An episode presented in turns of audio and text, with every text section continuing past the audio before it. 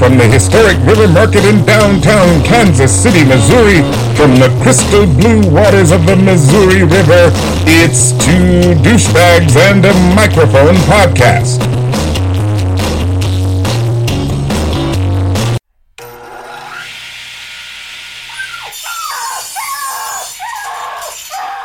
Oh Lord, that man just sawed a puppy in half. Hey there, don't worry, I have a clown nose. Oh no! That drunk guy just hit my child! It, it's okay. I have a clown nose. Clown nose. Just put one on and you can do anything. Want to run for office? Murder people in public? Just grab a clown nose and bam! Everyone laughs. Clown noses are sold at gag stores online and pedophile conventions. Grab one today and make magic happen. Next up, things overheard in hell. Hurry up. Kim Jong Un is playing Santa at the mall again this year. Yay!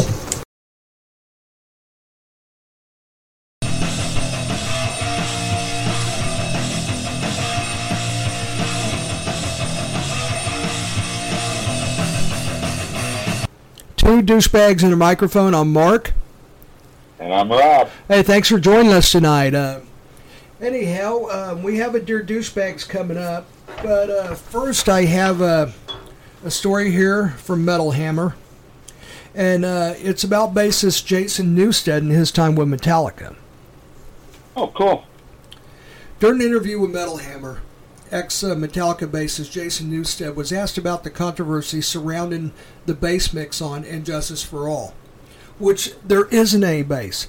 Um, Metallica admitted they were so pissed off at Cliff Burton dying that they recorded the whole thing with their uh, replacement bassist Robert uh, or uh, Jason Newsted. Trujillo's the new one, or the newer one.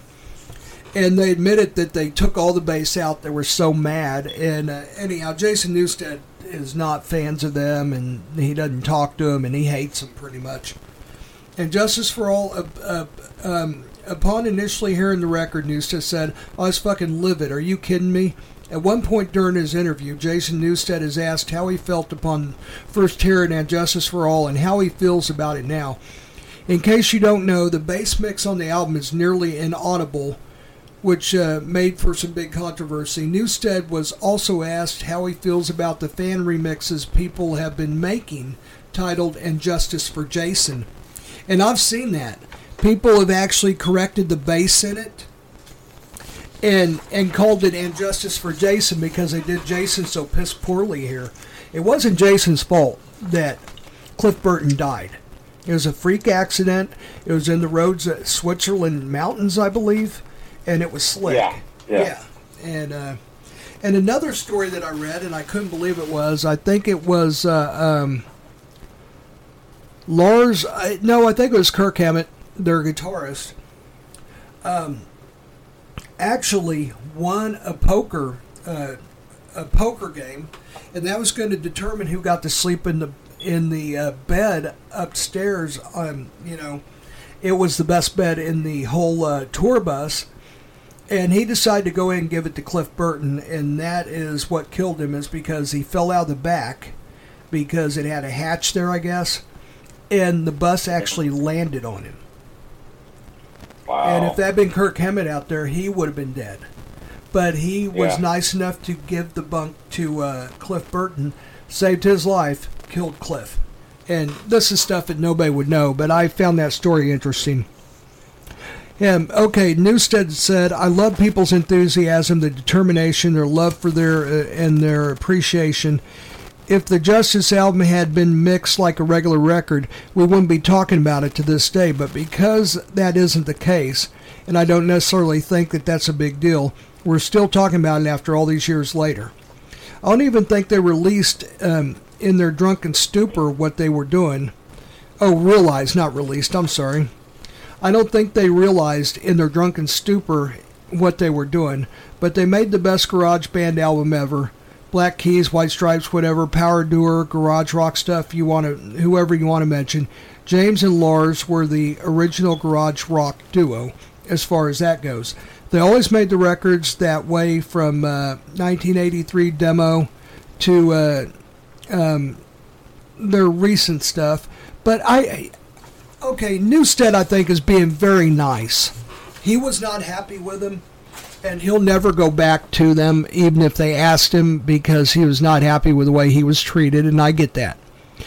Um, I don't know why he's polishing it up now because he was not very. He was pretty livid about, you know, about and Justice them fucking all the base up and just making it unidentifiable base wise. So I, I, I mean, I guess maybe he just got on with it. Was like, you know what? Who cares? I got my money. Fuck him. I got, you know. Uh, he's, you know, doing other stuff and he's fine. So maybe he just decided to, uh, well drop it. So, not only that, but what are you going to do about it anyhow, you know? So, Right. anyhow, um, you got something, Rob, you want to talk about? You got something on your Yeah. mind? Okay. Yeah, I, I got a Tyreek Hill story here for you. Oh, well, you're about the you're talking about the guy that gave the fumble that we uh, ran into the end zone. Um, that Tyreek Hill, Yeah. the guy that predicted Yeah. gloom and doom and and how he's going to wax our ass. He actually lost the game for him. That guy. Yeah. Yeah. Oh, the mouth from the south, him, the guy that could This not shut to- up. This has to do with his contract. Oh, all right, Rob. Well, let me quit making poking fun at Tyreek Hill, and go ahead.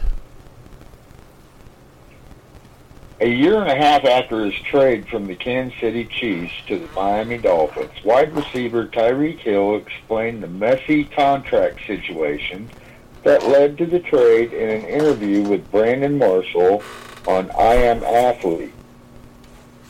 After Marshall asked why Hill left Kansas City, Hill said that it was complicated. This is a lot to unpack, man, Hill, sa- Hill said to be honest, it was a situation where, like, my agent was trying to bait Kansas City into giving me a contract. The idea was to never leave. Hill told his agent, Drew Rosenhaus, that he didn't want to be traded. Hill even told the entire Chiefs team, including Patrick Mahomes and head coach Andy Reid, that he was happy to take less money if it meant that he would get to stay with the Chiefs. Those early numbers, he said, were around 24, 25 million. But Rosenhaus told Hill that he deserved more guaranteed money than the Chiefs were originally willing to offer, saying that he deserved at least 70 million. Wow. So he listened to his agent. Um. Now look at him. Yeah. Yeah. Yeah, he's making 70 million, but Look, I don't feel sorry for Tyreek Hill at all. He can say whatever. But Rosenhaus is not the reason he left. He left because he got a big fucking attitude and he thought he should be the highest paid receiver in the league and he puffed out his chest and he thought he was going to hold the Chiefs for ransom. And she said, How many draft picks are you willing to give up, Miami? And the reason our defense is so good right now is because of that trade. Those five draft picks that we Yeah. got, um, four of them were I great agree. defensive. Were great defensive. Um, I mean, we we've gotten. I forgot. Let's see, Karlaftis. Uh, who's the cornerback that's so good that we got from? Uh, anyhow, uh, we uh, yeah. yeah we got like four starters. I mean, uh, um, and good starters and good. I mean, the reason our defense is so good is because that's that trade. So anyhow, it done us well. Um, now, my Miami's a good team, but they're not a great team, and I don't see them progressing into that great area yet. They don't have the same caliber as a Buffalo Bills or even a Cincinnati Bengals, and definitely not a Chiefs.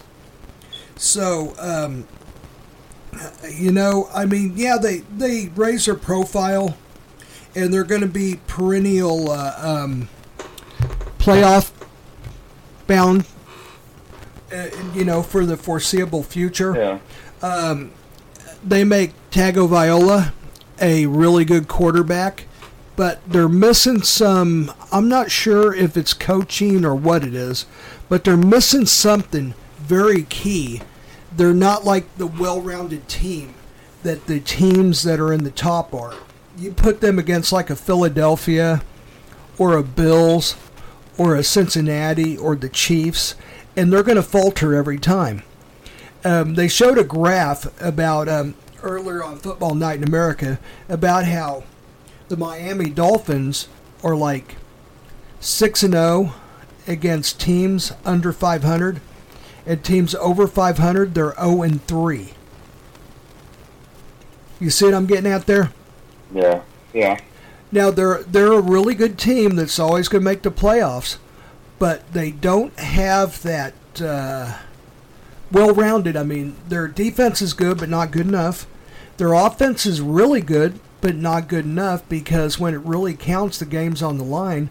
I don't see them making those big plays that you see like a Josh Allen, a Joey Burrow, or a uh, Patrick Mahomes, or someone like that making. They're they're missing uh, some ingredients. Now they could get better in the off season. They could stack up, and you know the thing is, is whenever they go against a really good team, they falter, and I don't expect that to change.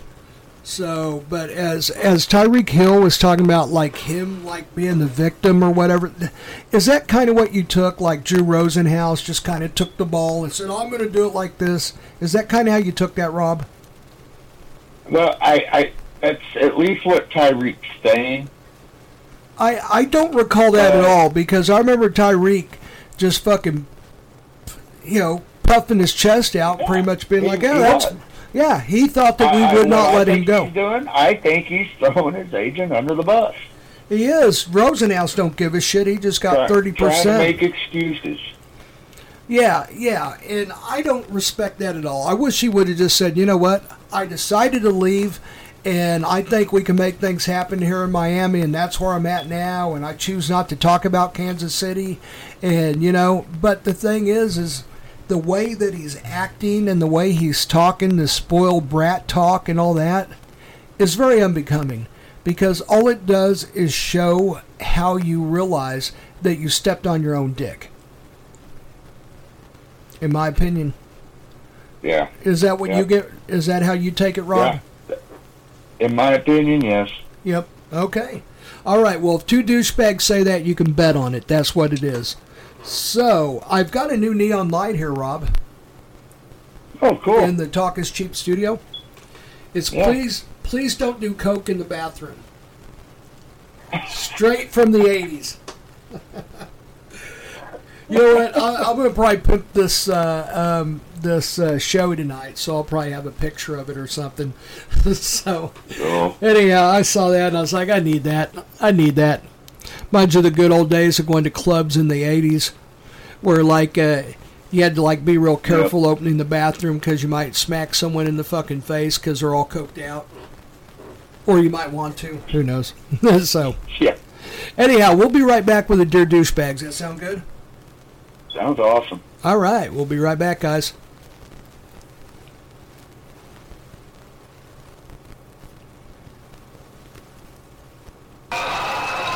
The apocalypse just happened. You don't know what to do. You don't know where to go. But we can tell you what you can eat.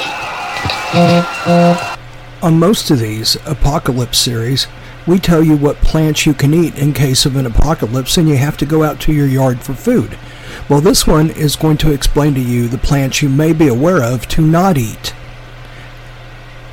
Plants that could be toxic usually might have milky white sap, thorns, spines, or fine hairs or leaves or stems.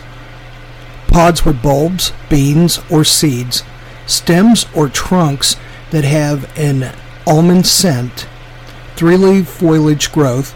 Also, be aware of intensely bitter or sappy flavor, foliage reminiscent of dill, parsley, or carrot. Remember to go to Cole's dressing room, wait five minutes, and scream, Hey, there's no toilet paper in here!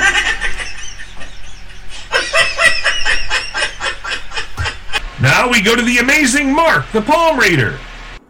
Hello, everybody, and welcome to Mark the Amazing Palm Reader. First in line, please step up. Oh, let's see, young lady. I see a long lifeline. I see success, happiness, love, fortune. I also see a bit index finger. $20, please.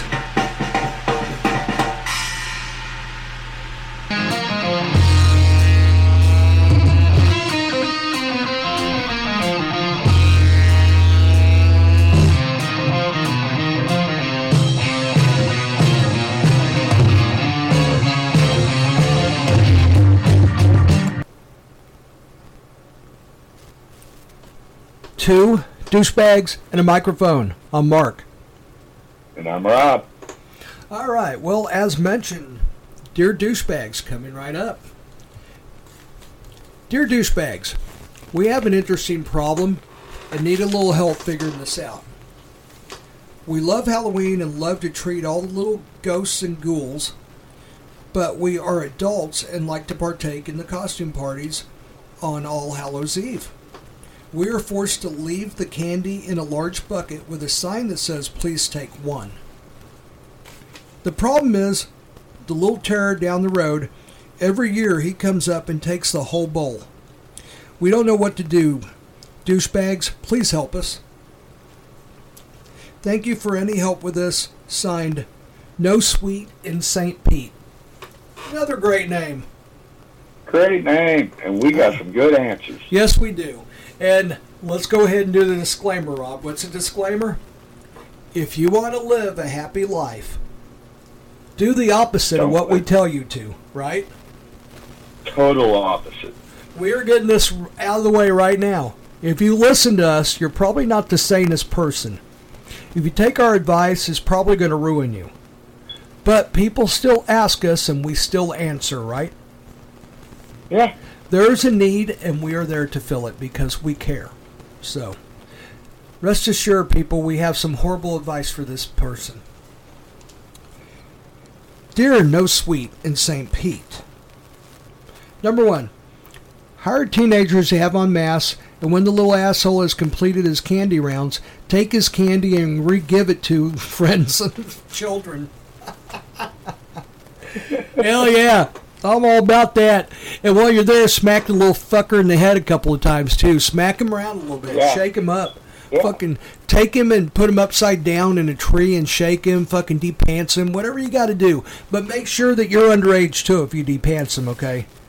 Don't be 18 and depantsing him because that's a whole different deal. You don't want to be in on that Yeah. deal. Yeah. No, you don't. Yeah, if you're under 18, go ahead and depants him and then make him run around the block without any pants just to, you know, embarrass him and let him know that he can't be stealing candy. And you might even give him a couple of swats too, right? Yeah. While he's bare assed. Okay. Well. Yeah. Why not? You'll, he'll get the point. He'll get the point not to be around here stealing people's fucking candy, right? You get a couple of bare ass smacks, and that'll cure your candy uh, stealing days really quick. So, number two, Carolina Reaper up the whole bowl. He might grab the treats, but he will be burning the rest of the night. His eyes, mouth, face, whatever. He touches a little fucking ding ding, that'll burn too. And that was my suggestion. Yes, I think that is a great idea, Rob. Just uh, sprinkle the piss out of Carolina Reaper dust all over those fuckers. And you know the little fucker's going to see you leave. He's just down the road waiting. He's hiding in the brush. And then he's going to fucking run out, grab your bowl, and he's going to have a big old fucking party with it for a couple of minutes. And then he's not. Guaranteed not to happen next year. Yes, yes, guaranteed he will leave you the fuck alone. So, number three, explain to the other children on the block that they only operate by appointments. Then you will give out the candy, which is a great idea. Say, all right, um, Yeah. Jones's kid's coming over at uh, seven twenty-three. Um, the Wilson's kid's coming over at seven twenty-five um, that that little guy down the street, uh, what's his name, uh, Patrick or whatever, he's going to be right after those two. And then you know what? Um, do it earlier than when you go to these costume parties. Have appointments for all the kids that you give a shit about, and then just lock the whole thing up and go. Yep. Either, either that or take a shit in one of those Halloween bowls and just leave it there. There you go. I think that's sound advice. Just take a shit in one of the bowls and leave it there for him. Maybe he'll grab the thing not looking, and then he'll get home with a bowl of shit. Actually, that might be a little safer than the Carolina Reaper. Rob, don't don't go back on it now. That was your suggestion. All right, okay. All right. I love the suggestion. Lo- Look, we already told everybody. You take our advice. Yeah. um, you're going to fuck your life up. Okay, so that's that's all we're required to do there, Rob, is let them know you've listened to us, and it's probably not the smartest thing. So, eh, anyhow, number four, and finally, buy candy corn and Easter peeps. You don't worry about anyone stealing that fucking god awful candy. Just hope you don't get your house egged or teepeed. Right. Agreed? Candy Agreed. corn and Easter peeps are the two worst candy in the whole world. And I don't even, they're so bad they shouldn't be called candy. They should be called like horrible fucking pieces of fucking jism or something. Ugh. Yeah. Yeah, they're horrible. And anybody that likes them is not to be trusted. You need to check their hard drive because there's something really wrong with them. If they if they actually like that. So anyhow, all right. Rob, you got something? Yeah, I do. Since we're talking about Halloween. All right. Well, hang on, hang on. You want to hear my uh, Halloween joke? Sure, why not? Boo. That's it. Didn't say it was funny. All right. Okay. All right. All right. Next. Travis Kelce and Taylor Swift were initially reported as not being at Kelce's home on Halloween to give out candy. But one neighborhood mom is sure that the power couple is lying. Speaking to the New York Post, unnamed mom who lives in the same neighborhood as Kelce said that despite there being tape around the house to ward off entry and even a security guard to tell people that no one was home, it was clear that they were. They simply didn't want to give out candy.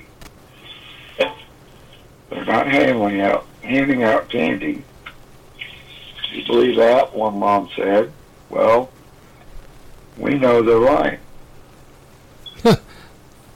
Swifty is there.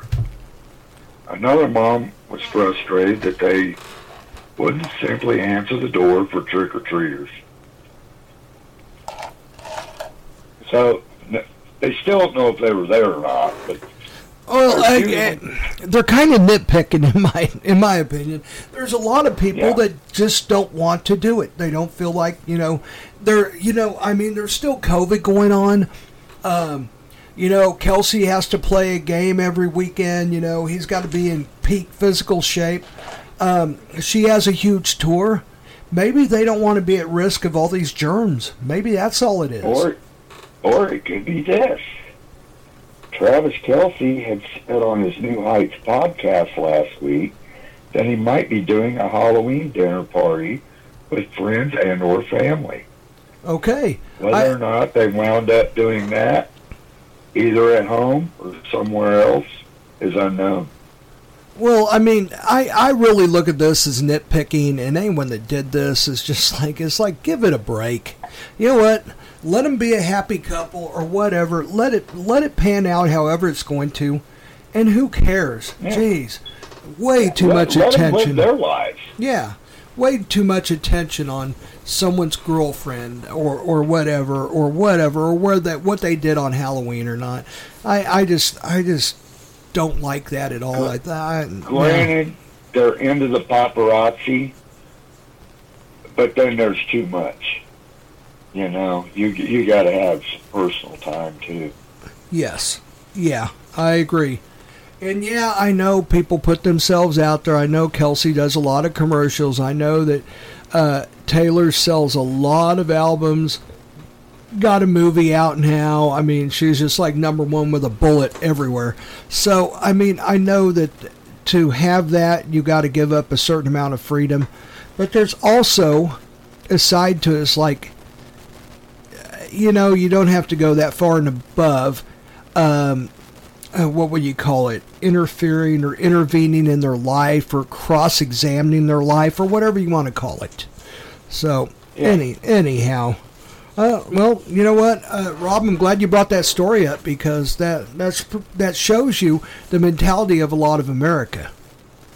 Yeah, yeah, it does. Yeah. So, anyhow, um, you know, uh, Gen Xers, our generation, right? Yeah, yeah. We're the first generation that is kind of like millennials and Zs have different, um, uh, what would you call them? Different benefits from work, what they value. Well, Gen X is the first generation to start valuing other other benefits besides health, dental, vision, all that stuff, right? Right. Okay. Midlife workers want menopause support, elder care assistance, health screenings, and more. Increasingly, they're getting it, and their employers are benefiting too. Gen X are at a crossroads in their personal lives, wedged between baby boomers and millennials. This generation is in the sandwich phase of life. They're largely responsible for caring for their aging parents while providing for their school aged children, all while managing their own lives, careers, and health. Uh, if organizations are eager to hold on to the Gen X workers, roughly defined as those born, we know what this is, but I'm going to go over it again just in case someone doesn't know. Gen X is roughly defined as those born between 1965 and 1980 they need to respond to these challenges. That's why an increasing number of companies across the globe are rolling out benefits that address specific midlife health and lifestyle concerns. And in a tight labor market, employers who offer customized perks stand out by signaling a level of support that's increasingly sought after in today's workplace. And benefits when uh, when that when that old um, when that old place let me go and uh, I, you know, I, I was like, you know what, uh, that's cool. Uh, you know, I'll find something else to do. I don't want to go back into the same field. I've done that too long.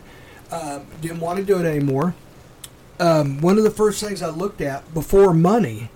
Now I get paid very well. Don't get me wrong. No complaints with the pay that I get or anything. But the first thing I looked at was benefits. That was the first thing, and that would be health care, dental care, um, but also time off, paid time off. But the other thing um, was um, how they uh, how they treat how they treat certain parts of your life.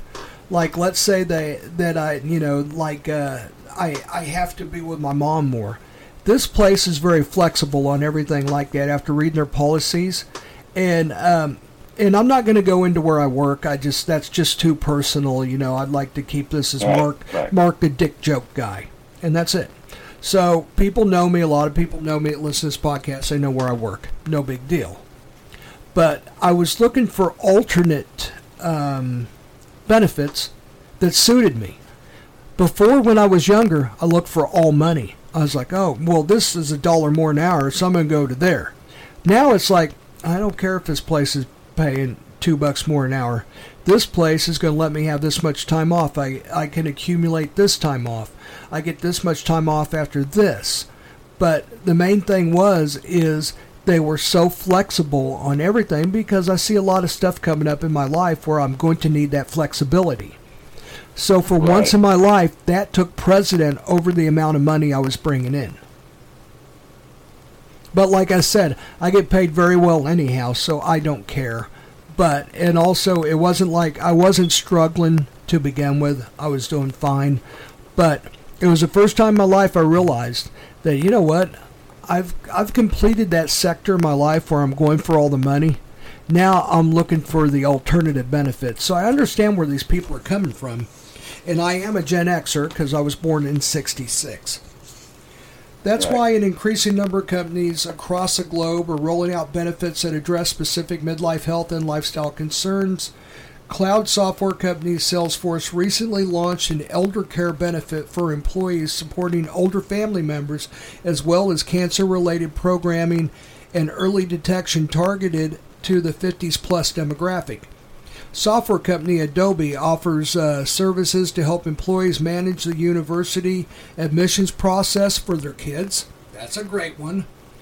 As well Yeah. as uh, access to backup elder care and in home care consult- consultations. Menopause support is also emerging as many global companies, both big and small.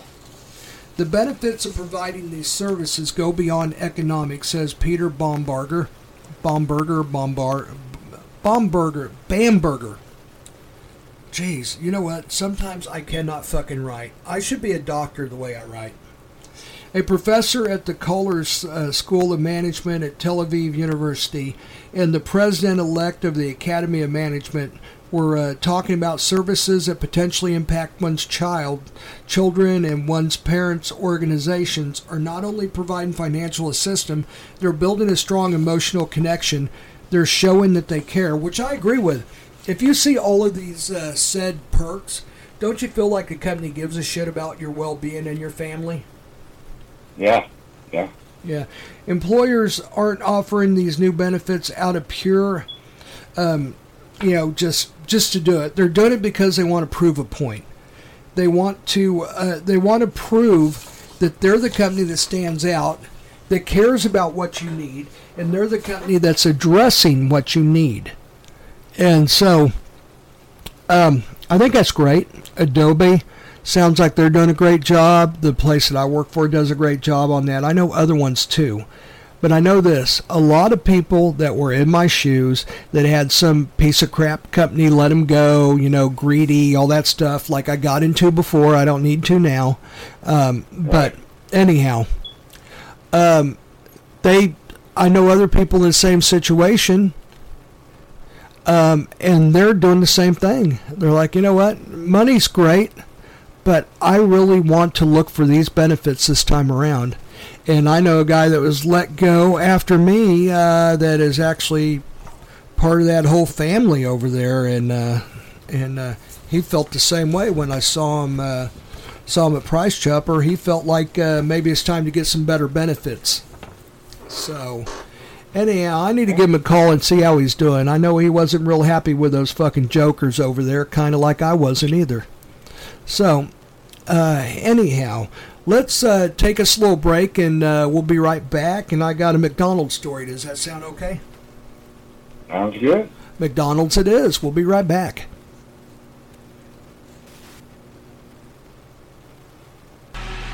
And now, Deep Thoughts with Mark. Hmm. Let's see. If a worm could talk, would it be argumentative? Hmm. I may never know.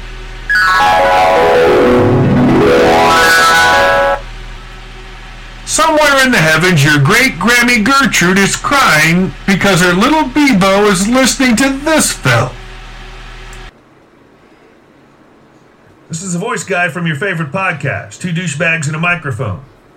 People often ask us how they can find us when doing a remote broadcast. One, smell. Go to the city market and start sniffing. Our aroma has been described as a mixture of flea powder for goats, Tabasco sauce, and old sock with dark fuzzy urine. Two, look for the spot absent of patrons. Three, the most telling sign is a crowd of patrons vomiting uncontrollably. Four, just call us at 816 512 7717. Our constant pursuit for a real knee slapper. It's strange insults from an alien. Real hilarity. Hey, your chair, produce a sound similar to a fart, but only once, such that you cannot reproduce it and prove that it was just the chair. Brick Shithouse Energy Drink. That's right, Brick Shithouse Energy Drink. Make that little girl chew off your little balls. You want to fuck shit up? You want to force come across America? Brick Shithouse is for you. Please enjoy Brick Shithouse Energy Drink responsibly. It's not readily available anywhere because of liability issues. Hello, this is Satan. You might know me from my pet name, Inflation. I'm here to tell you that there's no better way to relax than listen to two douchebags and microphone by a nice warm fire at night. I sit there and I reflect on all the souls I burned that day. Enjoy.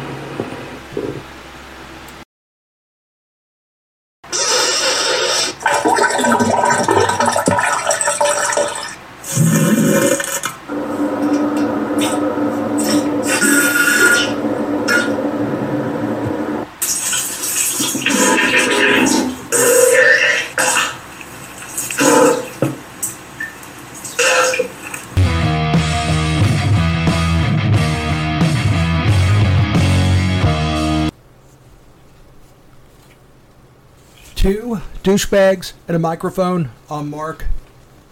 And I'm Rob. All right. Well, got a McDonald's story, like I said. Rob, you ready for it? Yeah, I'm ready. Okay. McDonald's is offering free fries with every order on Fridays for the rest of 2023. Customers will be able to get a free medium fries on a medium purchase, a minimum purchase of a dollar at participating outlets in the United States till the end of the year. That's a pretty good deal.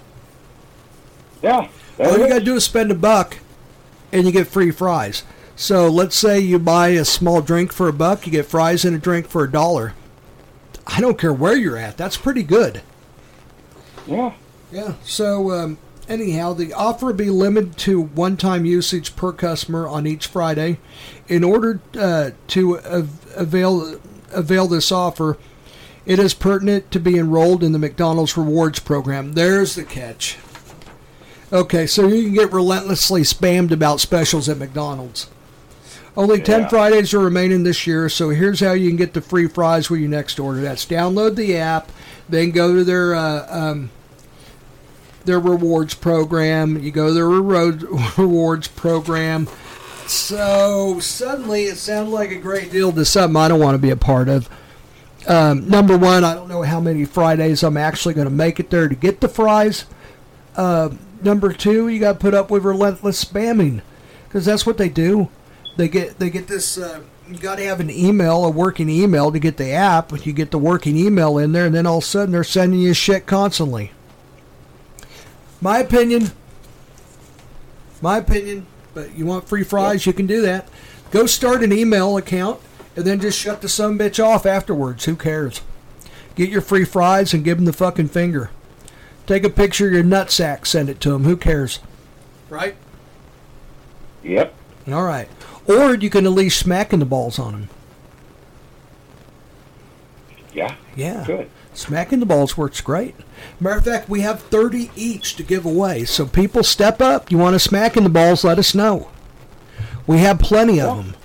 We have plenty of smack in the balls for anybody that's interested in getting a smack in the balls. Because we care. No, no, no. Don't mention it. Don't mention it. Don't mention it. It's our love for you. That's You're all welcome, it is. everybody. Yes, yes. Rob, can we give a virtual hug to everybody out there in podcast land? I I'm there. I, me too. Okay. Okay, everybody, come on, come on, a little close. Oh no, no, no! Come on, come on! Look, we don't smell bad. We both use Old Spice, even on our nutsack. So come on, a little Yeah. closer, a little closer. Man, Rob, closer. Rob, what are you using on your hair? That smells great. Pantene. Oh, okay, cool. Man, dude, your hair's soft too. Well, anyhow, here we go. Mm, come on. Come on. Mm. A little bit tighter. Come, Come on. on, You can do better. everybody. Come on. Mm. Hey, hey. Was that you or somebody else? That wasn't me. Okay. Well, whoever did that, thanks. That was kind of cool. All right. CNN. The off-duty Alaskan Airlines pilot accused of attempting to dis, dis uh, I just went ahead and just went in a completely different way. I'm sorry. Good.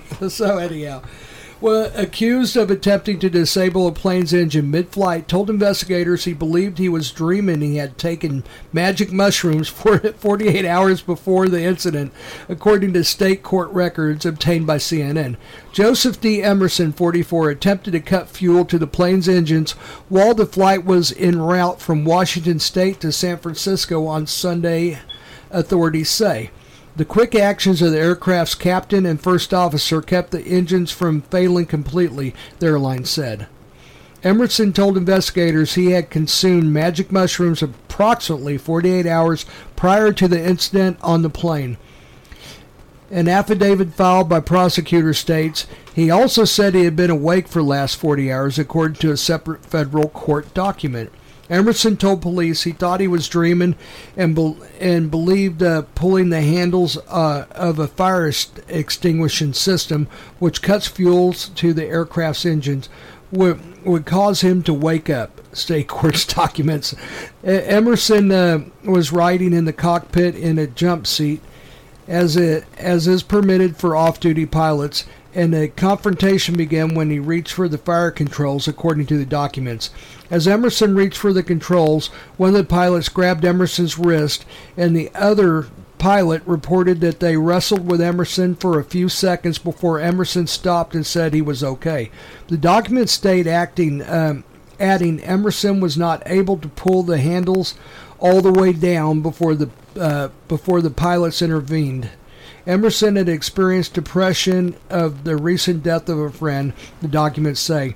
He said he was having a nervous breakdown and told the flight crew he needed to be subdued, according to a separate federal criminal complaint. It's highly unlikely that the hallucinogenic, sometimes called magic mushrooms, would still be in the pilot's system 48 hours after use, but it's possible he could have been feeling the lingering effects of the drug, said Matt Johnson, a Johns Hopkins professor who studied psychedelics and other drugs. Johnson linked uh, the likened the mushrooms to drinking alcohol. It should have weared off way before then, but who knows? This guy has some mental illness, off obviously. He did not pull it all the way down. It's my understanding if he pulled that all the way down, it's a 50 50 shot on whether they got that plane uh, stabilized or not, and they very easily could have uh, crashed and burned. Yeah. Yeah. So, Was yeah, thank God that they caught the guy before he was able to slam that all the way down. Because uh, from what I understand, from what I read, once they slam out of that fire equipment down, all bets are off. That it's like 50 50 whether you can stabilize the plane once it starts spiraling like that. So, right. anyhow, Rob, you got any stories you want to get to? Yeah, I do. I do. Um, Rob, the floor is yours. unfortunately, I do not have an American songwriter list for you tonight. All right, so it's taking a little hiatus. It'll be back. Just like the But- Harry Asshole Olympics but- will be back too. But I do have a MovieWeb.com, the 10 best parody movies from the 1980s, Oh, of course, in their opinion. Rob, bravo. Go ahead. Wow. Okay. And, and honestly, I'm glad I started going over this because I found a side note Okay. that I think you're even going to be interested in. Okay.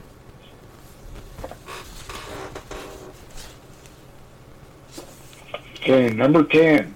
This is Spinal Tap. Yes. Here is the side note I just read. Finally, some good news for Spinal Tap. The band is getting back together. The sequel to This is Spinal Tap, starring the original cast, will debut on March 19th, 2024, in conjunction with the film's 40th anniversary. Cool. Yeah, so they're coming out with a part two. That's going to be awesome. I'll be there. Yeah, like I said, I'm glad I was browsing through it real quick just now.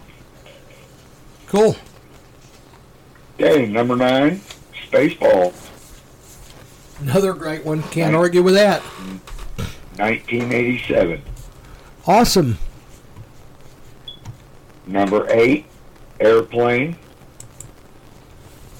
Cool. 1980. Man, that was great. Leslie Nielsen was a fucking genius, wasn't he? Yep. Yes, he was.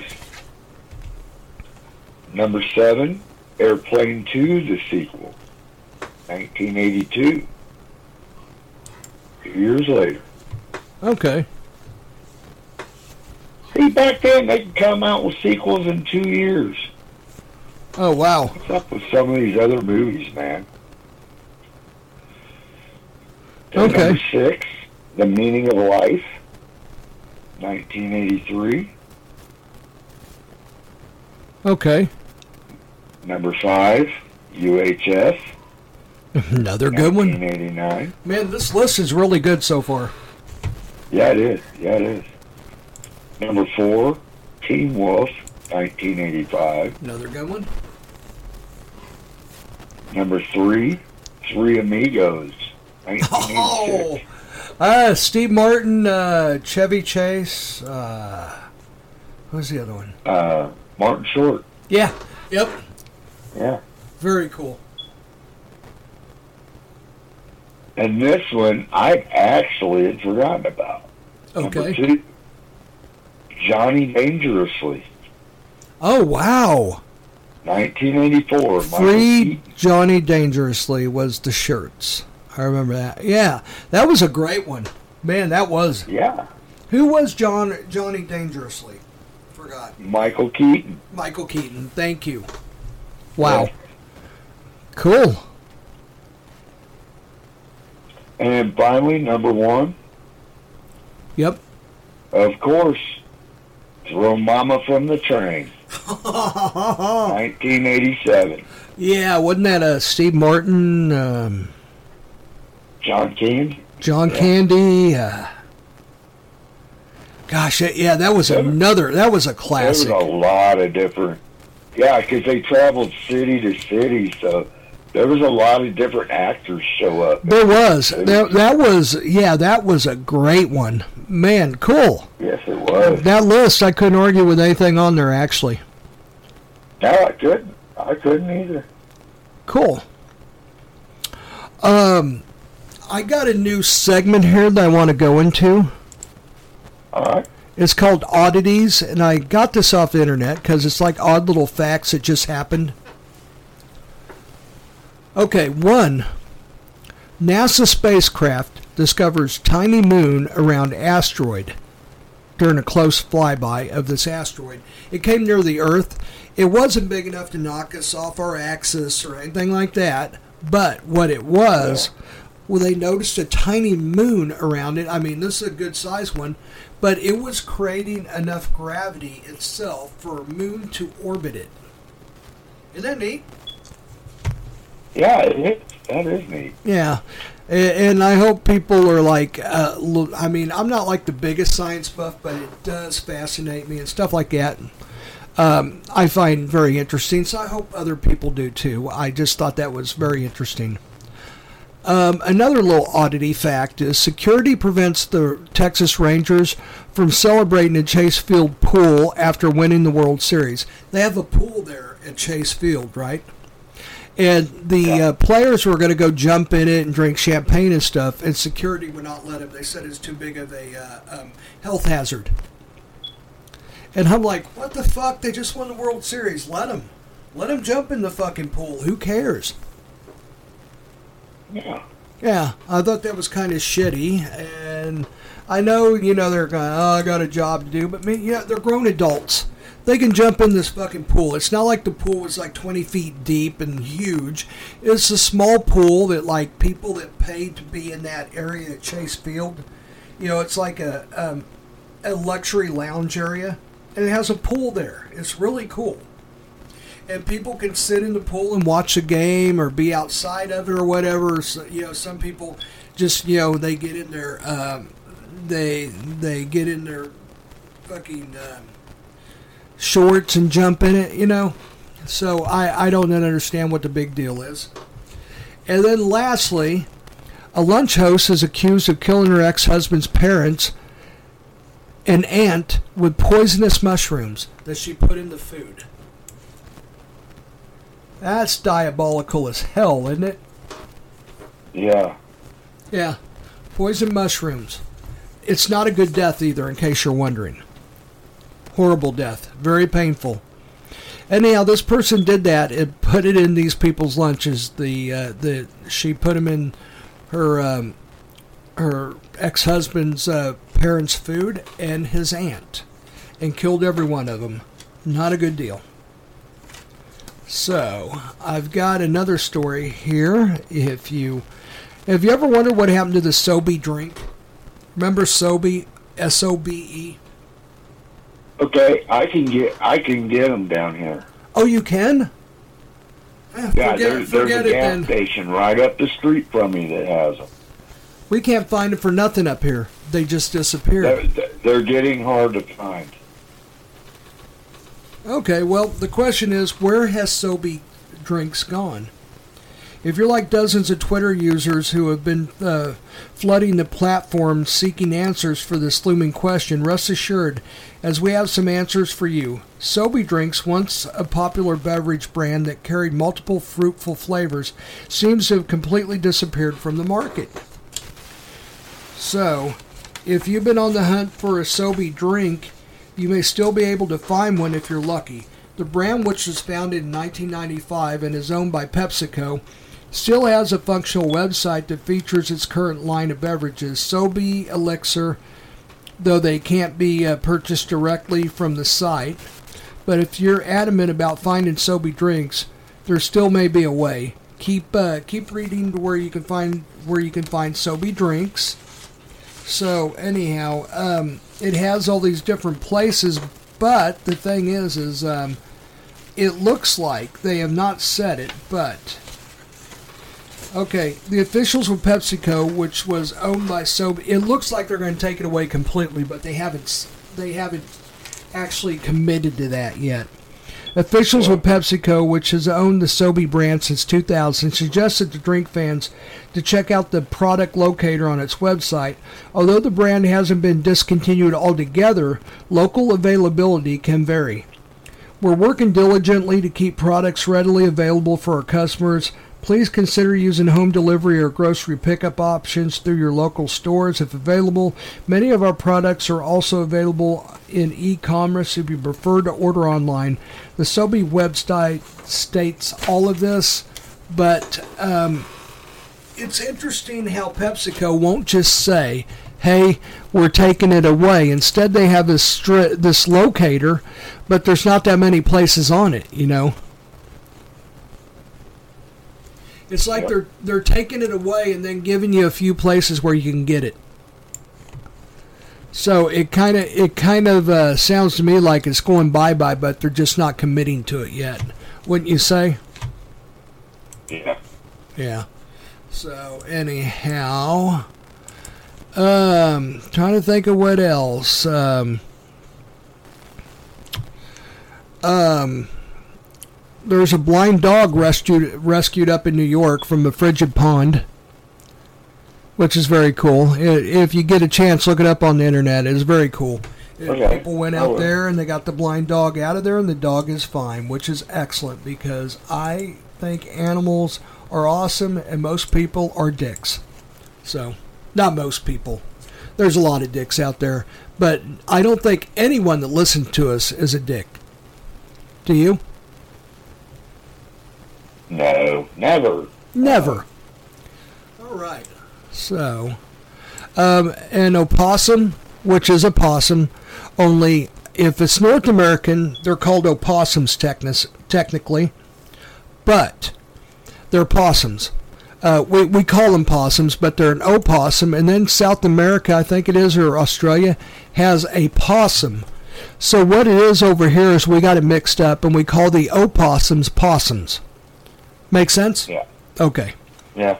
I, I think you already knew that. I think we talked about that before, actually. Okay, an opossum runs That out on. may, that may be where I know. Yeah, that might be it. Yeah, I think we did talk about it. So anyhow, a possum runs out onto the field during the Texas Tech football game. It's pretty cool because uh, they had a hell of a time getting it out of there. But anyhow, he took them a little jog around the uh, around the field, and it was funny. So, um, a Florida home has been uh, targeted by bears 10 times. And they can't figure out what is attracting the bears to the home. In Connecticut, a lineman helps rescue kittens from a high voltage area, which is very fucking cool. Because a lineman, a lineman has one of the most dangerous jobs ever. The life expectancy of a lineman is like 10 years younger than any other person. And the reason is because a lot of them get electrocuted. They actually have to be. I- oh, go ahead. My dad worked. My dad worked for Kansas City Power & Light. He wasn't a lineman, but I knew a lot of them. And I have a friend of mine that is a lineman. Okay, then you know. Okay. Yeah. they actually have to become a part of this electrical system, and they have to do it in such a way. If they do anything wrong, they're fried. It's a high paying job, a high stress job. People doing this always have to worry about actually just being fried to death doing their job. So, um, anyhow, this lineman got up there and he saved him. So, you know what? That's awesome. Good for you. It did not mention the name of the guy or anything like that, but thank you, whoever did that. All right. Um, an Uber driver buys a $110,000 lottery ticket while filling up his tank. He's still going to Uber, though. He said the 110 would probably be a good down payment on a house. So good for him. A Georgia man has a 186 pound sweet potato. It might be a record. They're not for sure yet. They're checking in on it. So let's hope he gets a record. A recorded, a reported kangaroo on the loose in Baltimore was actually a red fox.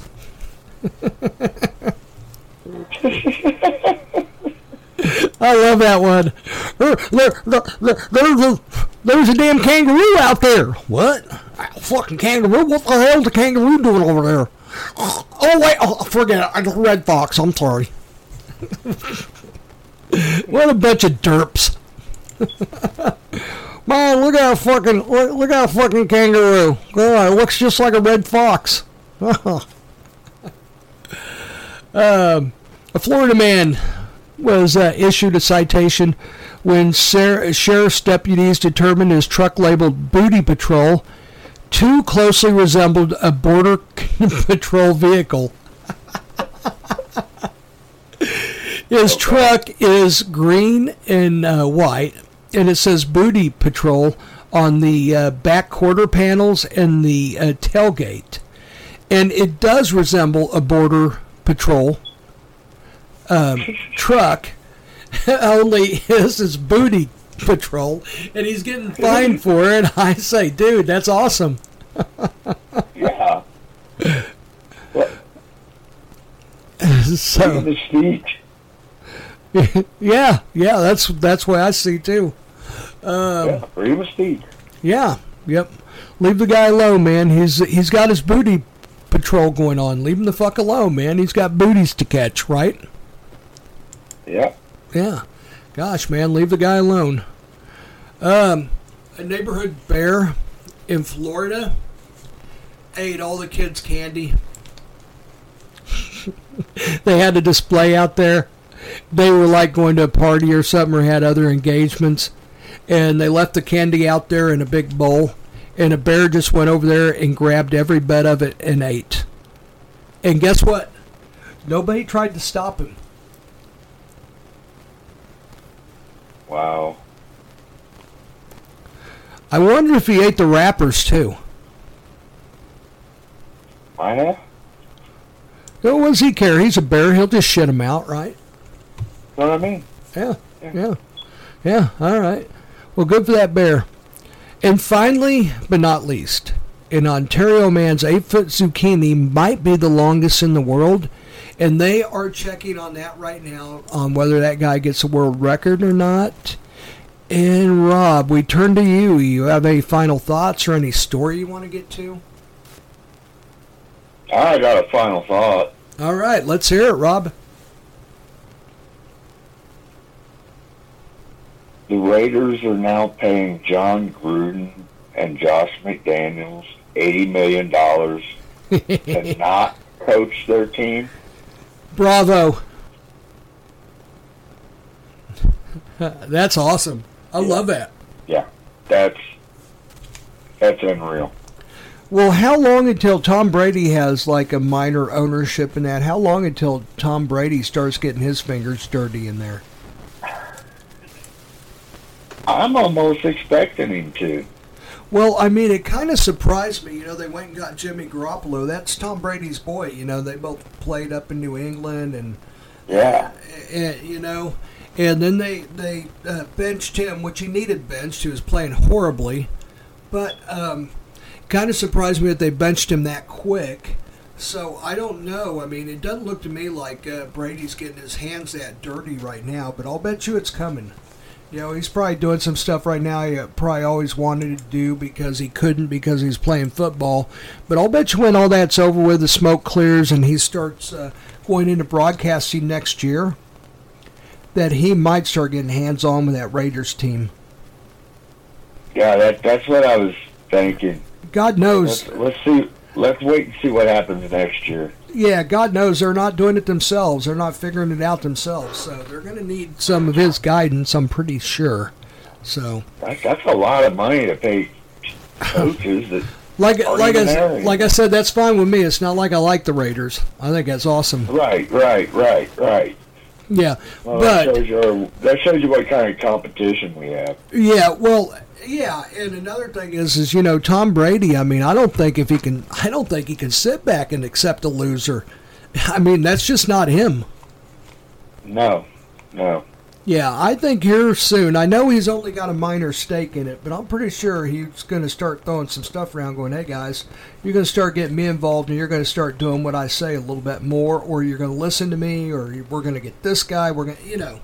So anyhow, it's going to be getting interesting. I'm saying. So anyhow, thank you everybody for listening tonight. Um, we appreciate you guys like we always do. We thank you for listening. Um, uh, anyhow, I'm talking to a couple of places at the city market that want me to start pimping some of their stuff, and I'm going to. And also, well, you'll meet them when you come up um, to visit. Yeah. Yeah. So Uh, it's going to be last week of December, first week of January. I'm going to be on vacation for a couple weeks, so we're going to come up and we're going to knock out some episodes. sounds good. Sounds good. All right. Well, we shall uh, figure all that out at a later time. Yeah. and yeah. um, let me see here. I was just let me let me get the exact dates together. And, Okay, I'm trying to see if there's any places that are particularly popping right now that's going off the chain um, that need to be mentioned. Um, Harrisonville, Missouri, is still just insane the amount of people that are listening to us there. Columbus, Ohio, we have a large amount of listeners there. Um, let's see.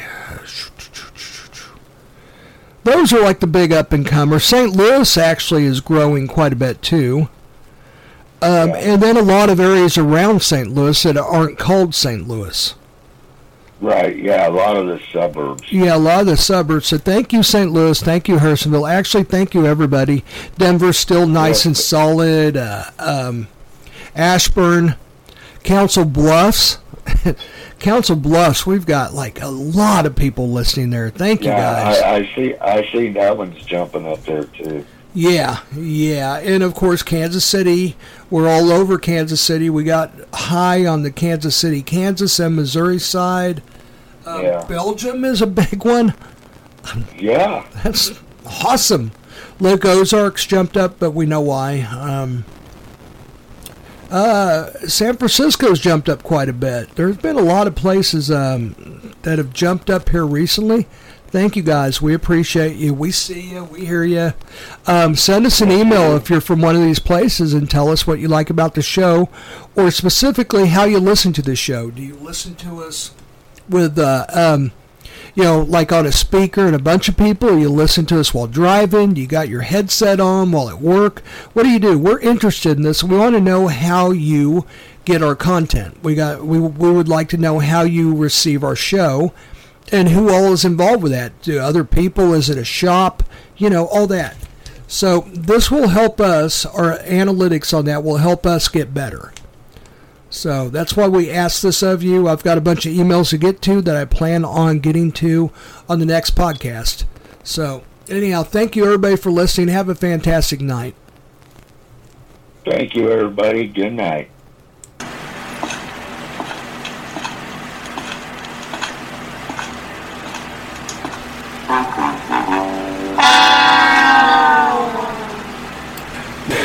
Hey, where'd everybody go? We're the douchebags. Hmm. Oh my god, someone took a dump in the corner. Oh jeez. Ugh, glad they're gone. Let's just hope they don't come back. Whew, man, that smells.